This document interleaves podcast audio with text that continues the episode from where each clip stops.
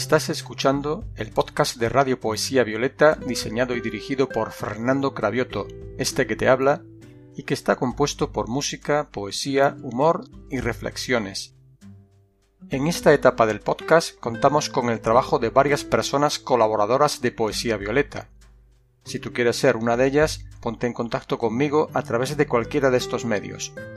Mi página web fernandocravioto.gindofree.com o mi correo electrónico poesía.violeta.hotmail.com. Comenzamos con la emisión.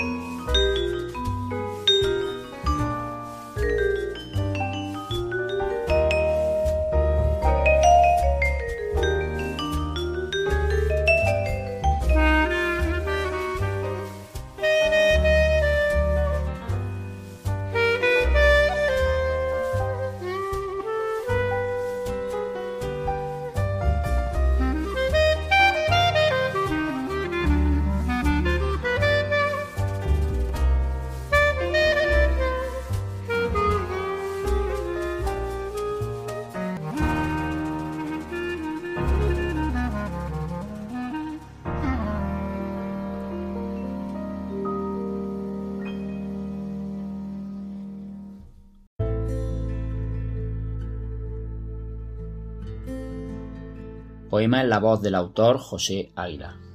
Divino. Sentí algo más que una sensación, pensé incluso que sus palabras, si las escuchas lentamente, evocan una canción. Sentí algo más que una sensación, pesé más allá del concepto del pensamiento al imaginar que sus palabras pueden ser salvación. Simplemente palabras que oídas con el corazón pueden ser guía en este mundo sin razón. Añoré que mi sensación no llenara mi dolor.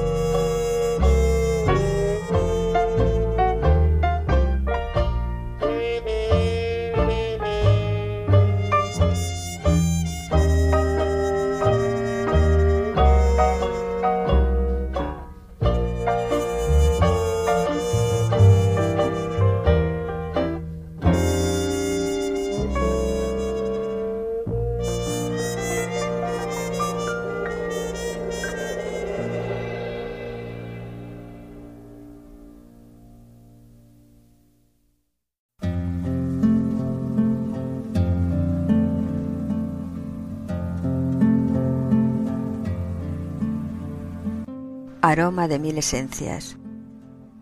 De Fermina López en la voz de su autora.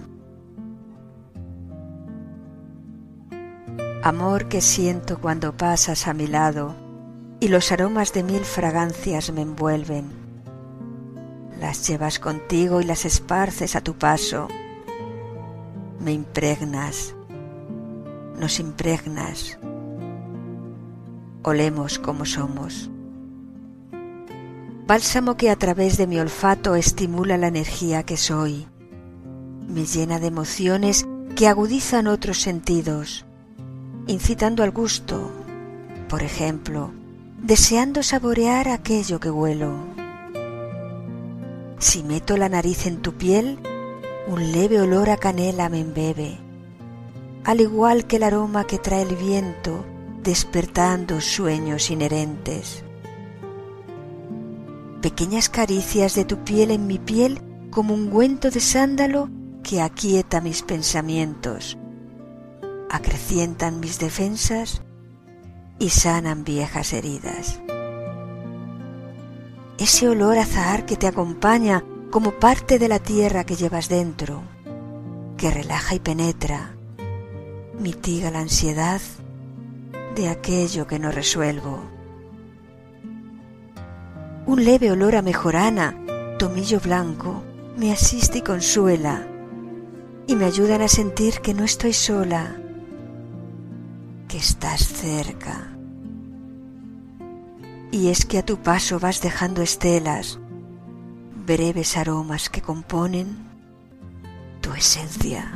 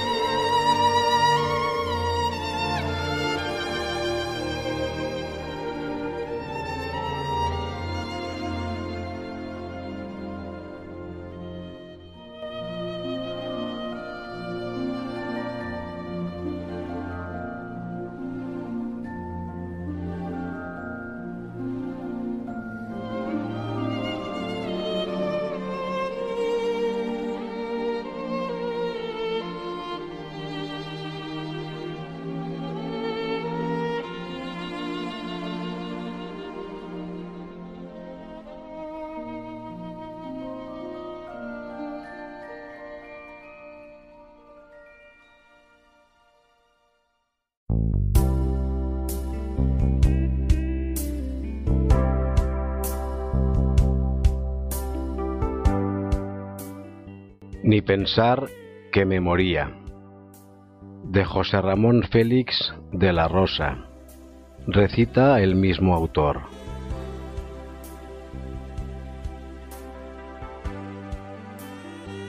Ni pensar que me moría puso freno a mi carrera. Todo iba cuesta abajo, hasta que el árbol creció. Días, noches, noches, días, iban guardando mi espera.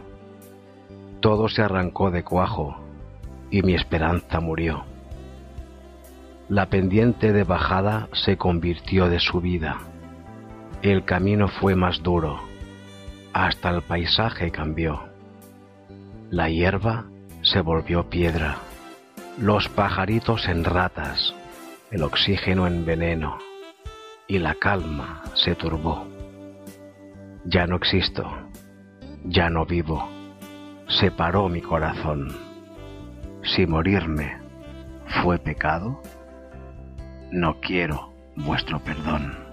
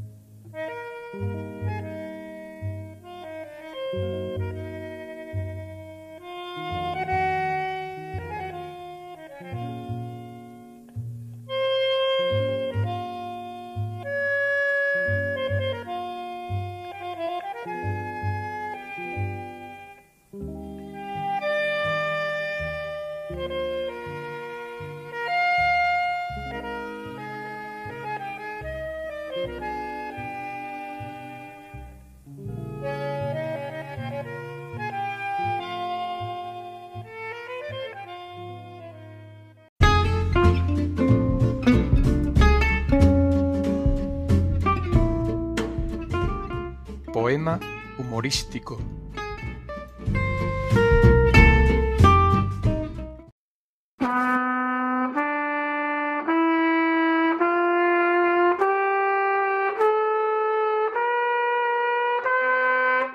A un vecino. Poesía humorística de Vital Aza en la voz de Fernando Cravioto.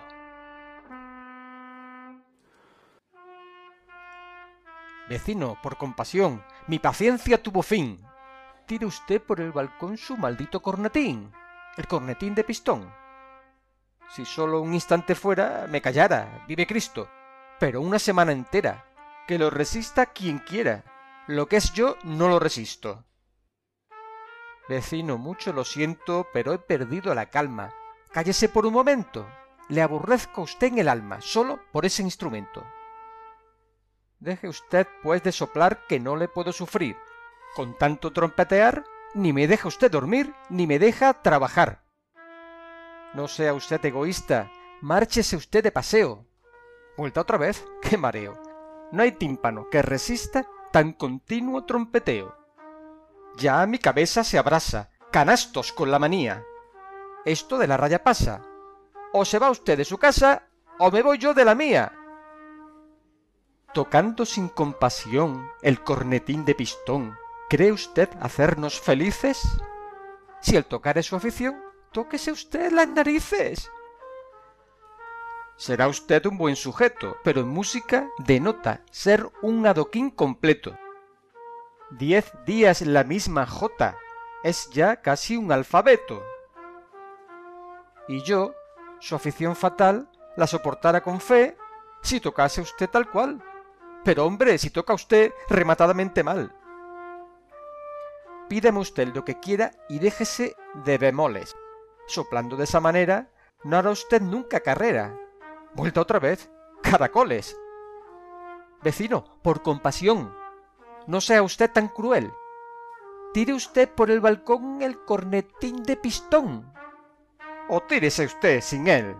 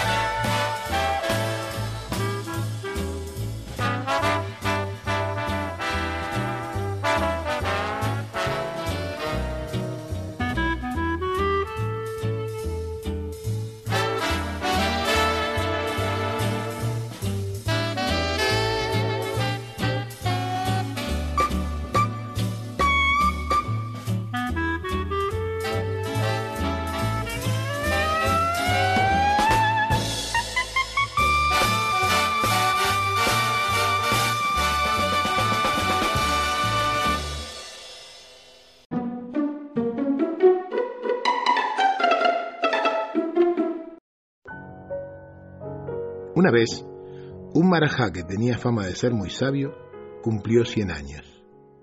El acontecimiento fue recibido con gran alegría, ya que todos querían mucho a su gobernante. En el palacio se organizó una gran fiesta para aquella noche y fueron invitados poderosos señores de todo el reino y de otros países. Llegó el día del cumpleaños. Una montaña de regalos se amontonó en la entrada del salón donde el marajá iba a saludar a sus invitados. Durante la cena, el monarca pidió a sus sirvientes que separaran los regalos en dos grupos, los que tenían remitente y los que no se sabía quién los había enviado. A los postres, el rey mandó traer todos los regalos en dos montones, uno de cientos de grandes y costosos regalos y otro más pequeño, con solo alguna decena de presentes. El marajá empezó a abrir los regalos del primer montón y fue llamando a quien se los había enviado. A cada uno le hacía subir al trono y le decía, te agradezco tu regalo, te lo devuelvo y estamos como antes. Y dicho esto, le devolvía el regalo sin importar qué fuera. Cuando terminó con el primer montón y devolvió todos los regalos, se acercó a la segunda montaña y dijo, estos regalos sí me los quedaré. Estos son los que no tienen remitente, y por ello no me obligan a nada. A mi edad ya no es bueno contraer deudas. Cada vez que recibas algo, Demián, puede estar en tu ánimo o en el del otro, transformar ese dar en una deuda. Si fuera así, me parece que es mejor no recibir nada. Pero si eres capaz de dar sin esperar pagos y de recibir sin sentir obligaciones, entonces puedes dar o no, recibir o no, pero jamás quedarte endeudado. Y lo más importante, nunca más nadie dejará de pagarte lo que te debe, porque jamás nadie, jamás te deberá nada. Cuando Jorge terminó de hablar, mi mal humor había desaparecido. Me di cuenta de que no tenía obligación de llevarle los apuntes a mi amigo. Me di cuenta de que Juan me había prestado su ayuda sin esperar nada a cambio. Y aún más, si lo había hecho para que yo le debiera algo, era un mezquino y yo no quería hacerle favores. De ese modo no debía nada y podía hacer lo que quisiera. Así que le di un beso a Jorge y me fui a llevarle los apuntes a Juan.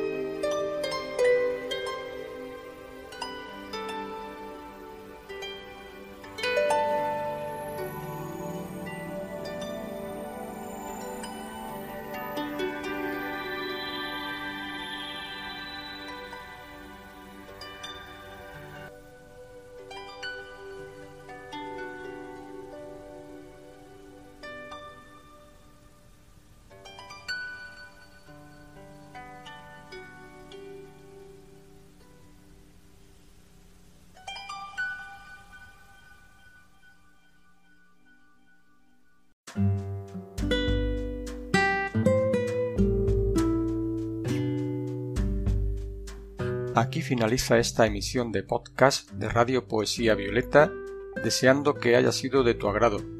Y recordándote que para cualquier sugerencia o petición puedes contactar conmigo a través de mi página web fernandocravioto.himdofree.com También puedes escribir en tu buscador Poesía Violeta de Fernando Cravioto o puedes escribirme a mi correo poesía.violeta.hotmail.com Me despido de ti hasta tu próxima escucha.